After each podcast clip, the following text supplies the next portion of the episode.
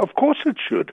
Not only did the Supreme Court of Appeal in the Mdluli matter confirm what Judge Murphy had said in the Gauteng court, but uh, Judge Gorven in the KwaZulu Natal court also found her to be untruthful, to be dishonest. And a dishonest prosecutor is a, a, a very, very dangerous thing that the country cannot afford.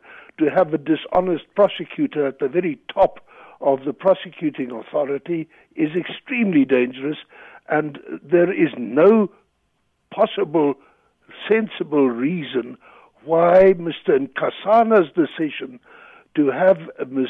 Jiba prosecuted has now been reversed by his successor.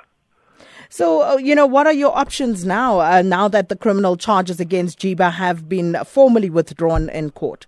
Well, uh, Freedom Under Law and their partner in the case, in the Nxasana case, Corruption Watch, uh, will have to decide whether we were going to join this issue of Ms. Jiba in the case that we've already started relating to the golden handshake given to Nxasana, or whether we will do something else.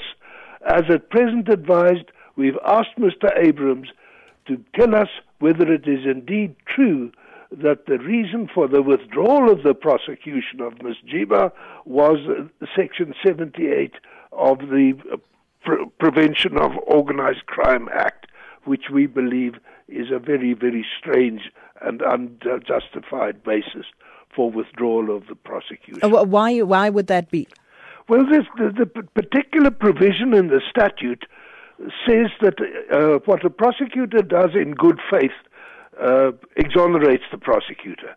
The very issue here is that Ms. Jiba is said to have acted in bad faith uh, if you say that uh, Section 78 of the Act covers a prosecutor even when acting in bad faith, it undermines, destroys the rule of law entirely. It means that a prosecutor can do just what he or she wishes, criminal uh, or not, and be exonerated. That was never the intention of the lawgiver when it wrote that article, that particular provision in the Act.